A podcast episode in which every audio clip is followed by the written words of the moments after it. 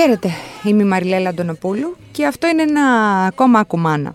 Σήμερα είναι Πέμπτη. Είναι η πρώτη Πέμπτη για εμβολιασμούς παιδιών 5 έως 11 ετών. Οι πρώτες 60 δόσεις Pfizer έχουν καταφτάσει και μέχρι την Τρίτη το απόγευμα είχαν κλειστεί πάνω από 31.000 ραντεβού. Πριν από μερικούς μήνες, στο πρώτο επεισόδιο του Ακουμάνα, είχαμε συνομιλήσει με τον καθηγητή παιδιατρικής του Πανεπιστημίου Ιωαννίνα, τον κύριο Γιώργο Βριώνη, για την αξία και τη σημασία του εμβολιασμού γενικά. Θυμάμαι κλείνοντας την κουβέντα να λέμε πως λογικά σύντομα θα τα ξαναπούμε για τα εμβόλια κατά του COVID-19 στα παιδιά. Η ώρα αυτή λοιπόν δεν άργησε πολύ, έφτασε. Οπότε κύριε Βριώνη καλησπέρα. Καλησπέρα κύριε Αντωνοπούλου. Ευχαριστώ πολύ που είστε και πάλι μαζί μας. Είναι επιβεβαιωμένο πια πως τα παιδιά, αν και δεν νοσούν βαριά, διασπείρουν τον ιό. Σωστά; Σωστά. Ε, αυτός είναι λοιπόν ο νούμερο ένα λόγος που σήμερα εμβολιάζουμε παιδιά από πέντε χρονών και πάνω. Κύριε Αντωνοπούλου, είναι ευτυχής η μέρα σημερινή που έχουμε στην κυκλοφορία τα πρώτα εμβόλια για παιδιά 5 με 12 ετων ενώ είχαν προηγηθεί τα εμβόλια για παιδιά από 12 μέχρι 17 ετών. Υπάρχει μια διαφορά στα δύο είδη αυτά εμβολίων σχετικά με την ποσότητα το mRNA ε, που περιέχουν στο σκεύασμα. Ενώ τα εμβόλια για τα παιδιά 5 μέχρι 12 ετών περιέχουν το 1 τρίτο της ποσότητας του σκευάσματος του ενήλικα, τα παιδιά 12 με 17 περιέχουν ε, μεγαλύτερη Ο λόγος για τον οποίο συστήνουμε τα εμβόλια στα παιδιά είναι αφενός μεν ε, η αυτοπροστασία των ίδιων των παιδιών, ε, αφετέρου η κοινωνική ένταξη των παιδιών να μην ε, διακόψουν τα μαθήματα από τα σχολεία, επιπλέον η προστασία που θα παρέχουν στο γενικό σύνολο στην κοινωνία, δηλαδή με την αύξηση του εμβολιασμού στα παιδιά παρέχουμε μεγαλύτερη προστασία, δηλαδή πετυχαίνουμε γρηγορότερα την ανοσία γέλης, τη λεγομενη Επιπλέον η αυξημένη εμβολιαστική κάλυψη των παιδιών ε, ελαττώνει την πιθανότητα να έχουμε νέες μεταλλάξεις όπως για παράδειγμα η μετάλλαξη όμικρον που έχουμε αυτή τη στιγμή ε, στο προσκήνιο για την ε, πέμπτη Η μείωση δηλαδή της διασποράς του ιού στην κοινότητα εμποδίζει την εμφάνιση νέων μεταλλάξεων. Αυτό είναι επιπλέον από την ε, προστασία της υγείας των ίδιων των παιδιών. Ναι, γιατί δεν νοσούν βαριά, αλλά υπάρχει ένα 2% περίπου, τουλάχιστον αυτό διάβασα εγώ σε μελέτη, που εμφανίζει long COVID. Τα λεγόμενα συμπτώματα είναι ο COVID που κρατάει για, για πολύ COVID, καιρό. Ακριβώς μετά ναι, COVID. Ναι, ναι. Απ' την άλλη, παιδιά με μη ελεγχόμενο άσθμα έχει διαπιστωθεί ότι από 5 έως 17 ετών ο κίνδυνος ε, για εισαγωγή σε νοσοκομείο ε, αυξάνεται από 3 έως 6 φορές. Δηλαδή το παίρνουμε σαν δεδομένο ότι εντάξει τα παιδιά δεν, ε, δεν, δεν καταλήγουν ας πούμε, στο νοσοκομείο, αλλά και πάλι υπάρχει ένα μέρος που μπορεί να φτάσει εκεί. Σωστά; Αυτό είναι σίγουρο. Mm-hmm. Όλες οι υγιεινείς λοιμώξεις ε, όπως είναι και του COVID πυροδοτούν προηγούμενα νοσήματα Δηλαδή ε, ε, αυξάνουν την πιθανότητα να εισαχθούν τα παιδιά αυτά στο νοσοκομείο. Επιπλέον, δέστε όμως τι έχουμε εδώ πέρα. Ε, η πιθανότητα πράγματι για να νοσήσουν τα παιδιά από COVID με βαριά νόσο είναι μικρότερη, όμως δεν λείπουν οι παρενέργειες από, το, από την νόσο. Για παράδειγμα, περίπου η πιθανότητα ένα παιδί που θα νοσήσει από COVID να πάθει μυοκαρδίτιδα ή περικαρδίτιδα είναι εξαπλάσια έξι φορές περισσότερη από, το, από ότι αν κάνει το εμβόλιο. Άρα λοιπόν ε, είναι προτιμότερο να κάνουμε το εμβόλιο παρά να έχουμε την νοσο Επιπλέον όμως και η νόσος η ίδια δεν αφήνει μακροχρόνια ε, ανοσία. Ναι. Καταλάβατε και ναι, να νοσήσουμε ναι, ναι. από, από COVID πιθανόν να ε, μολυνθούμε στο μέλλον από κάποια άλλη ε, μετάλλαξη, μετάλλαξη. λόγω πτώσης το επίπεδο των αντισωμάτων στο αίμα του παιδιού όπως έχουμε τώρα με την ε, μετάλλαξη όμικρον. Να ρωτήσω, γιατί από πέντε χρονών και όχι π.χ. από τέσσερα; Αυτό πιθανόν στο μέλλον να γίνουν μελέτες και από δύο μηνών έτσι, από, για τα εμβόλια αυτά.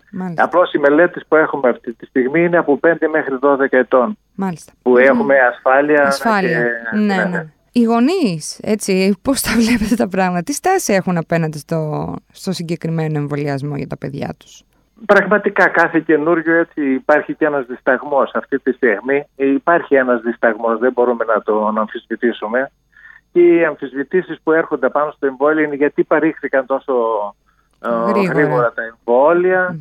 Η απάντησή μας απάνω σε αυτό είναι ότι έχουμε ταχύτατη πρόοδο στην τεχνολογία, στην παγκόσμια τεχνολογία.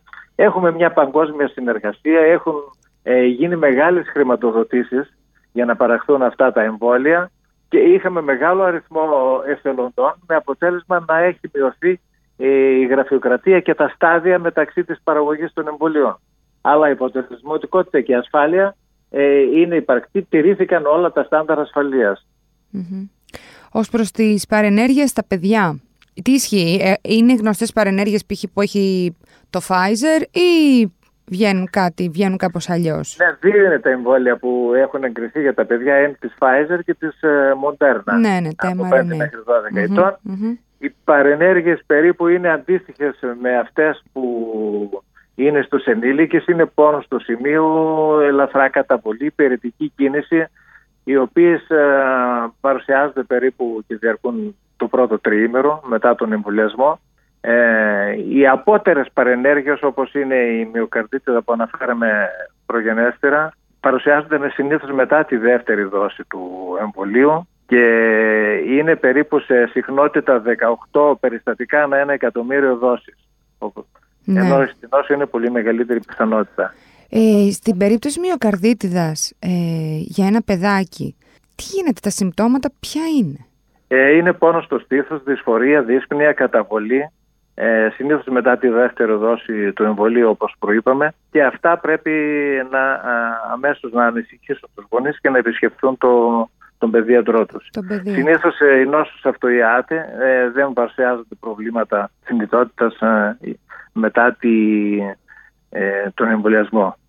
Μια εξέταση στο, σε κάποιο καρδιολόγο θα ήταν μια κίνηση που θα μπορούσε ας πούμε, προληπτικά να λειτουργήσει ή όχι; Νομίζω δεν ότι δεν, προ, δεν, δεν απαιτείται να γίνει καρδιολογική εξέταση πριν το εμβόλιο, γιατί είναι, η επιπλοκή θα εμφανιστεί πολύ αργότερα.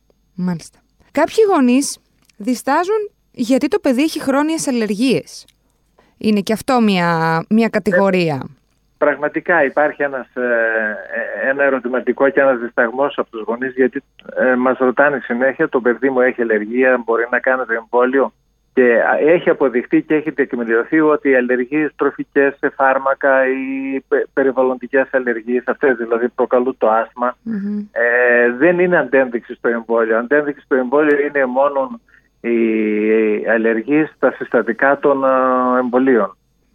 Γι' αυτό και τα παιδιά τα οποία μας αναφέρουν στο ιστορικό αλλεργής τα κρατάμε στο εμβολιαστικό κέντρο 15 με 30 λεπτά μετά τη χορήγηση του εμβολίου ε, και μετά από λήψη ενός λεπτομερούς ιστορικού.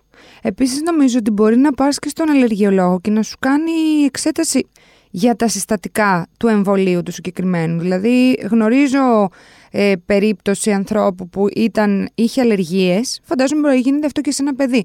Και ε, κλείστηκε ραντεβού στον αλλεργιολόγο, ώστε να γίνει δοκιμή για τα συστατικά του εμβολίου του συγκεκριμένου.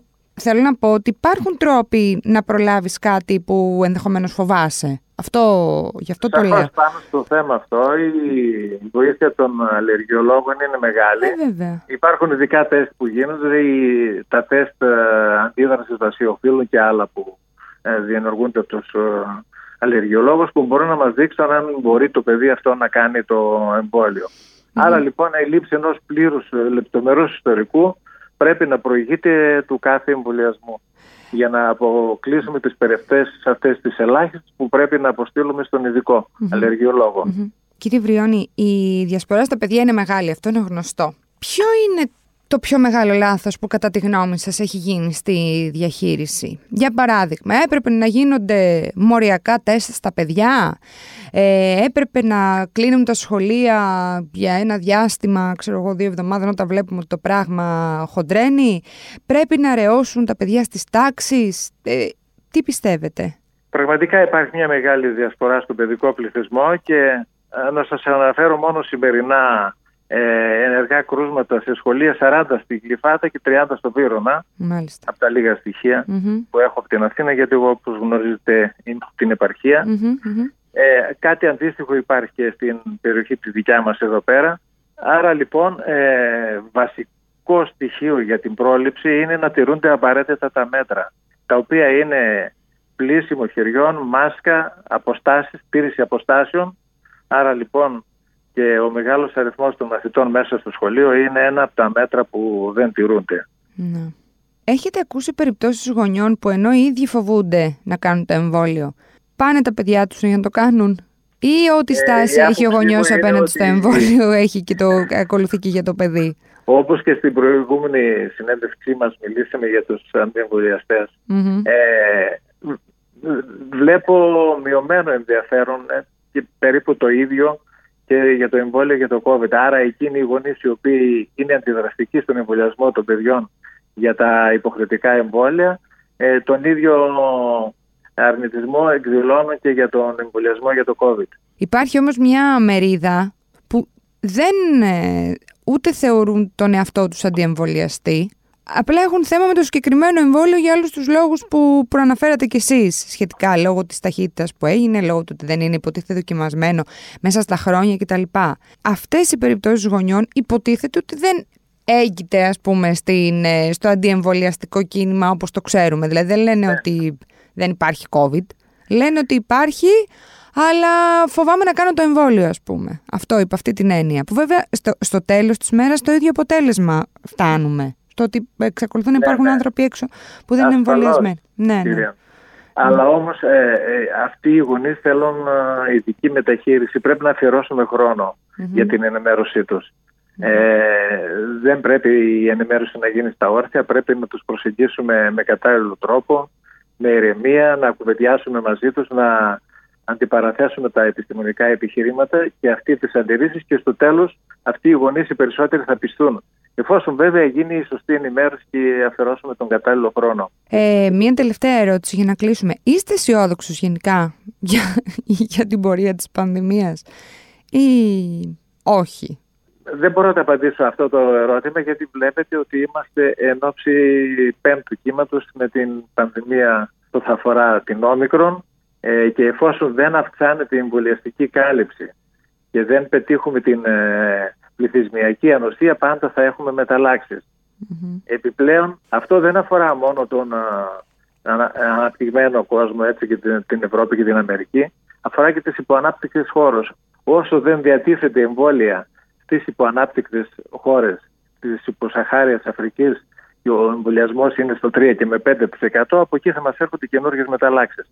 Άρα λοιπόν πρέπει να δοθεί από τον Παγκόσμιο Οργανισμό Υγείας μια ε, μέρημνα ε, σε παγκόσμιο επίπεδο. Βέβαια. Όχι και σε αυτούς μόνο που μπορούν να αγοράσουν εμβόλια. Μάλιστα. Κύριε Βριώνη, ευχαριστώ πάρα πολύ για αυτή τη συζήτηση. Ε, κάτι μου λέει ότι θα τα ξαναπούμε και στο μέλλον. να είστε Έχουμε καλά. Στην μελλοντική μας συνέντευξη τα αποτελέσματα να είναι καλύτερα. Ναι, μακάρι, το εύχομαι και εγώ. Να είστε καλά, ευχαριστώ. Αυτά λοιπόν για σήμερα. Μια πολύ σημαντική κουβέντα με τον κύριο Βριώνη. Γιατί ο προβληματισμός υπάρχει εκεί έξω και είναι πολύ έντονος ανάμεσα στους γονείς. Ε, μέχρι την επόμενη εβδομάδα λοιπόν μπαίνουμε στο ladylike.gr, διαβάζουμε όσα περισσότερα πράγματα μπορούμε και καταλήγουμε στο No Filter Motherhood με πολύ χρήσιμα ε, και ενδιαφέροντα θέματα σχετικά με τη μητρότητα. Γεια και χαρά!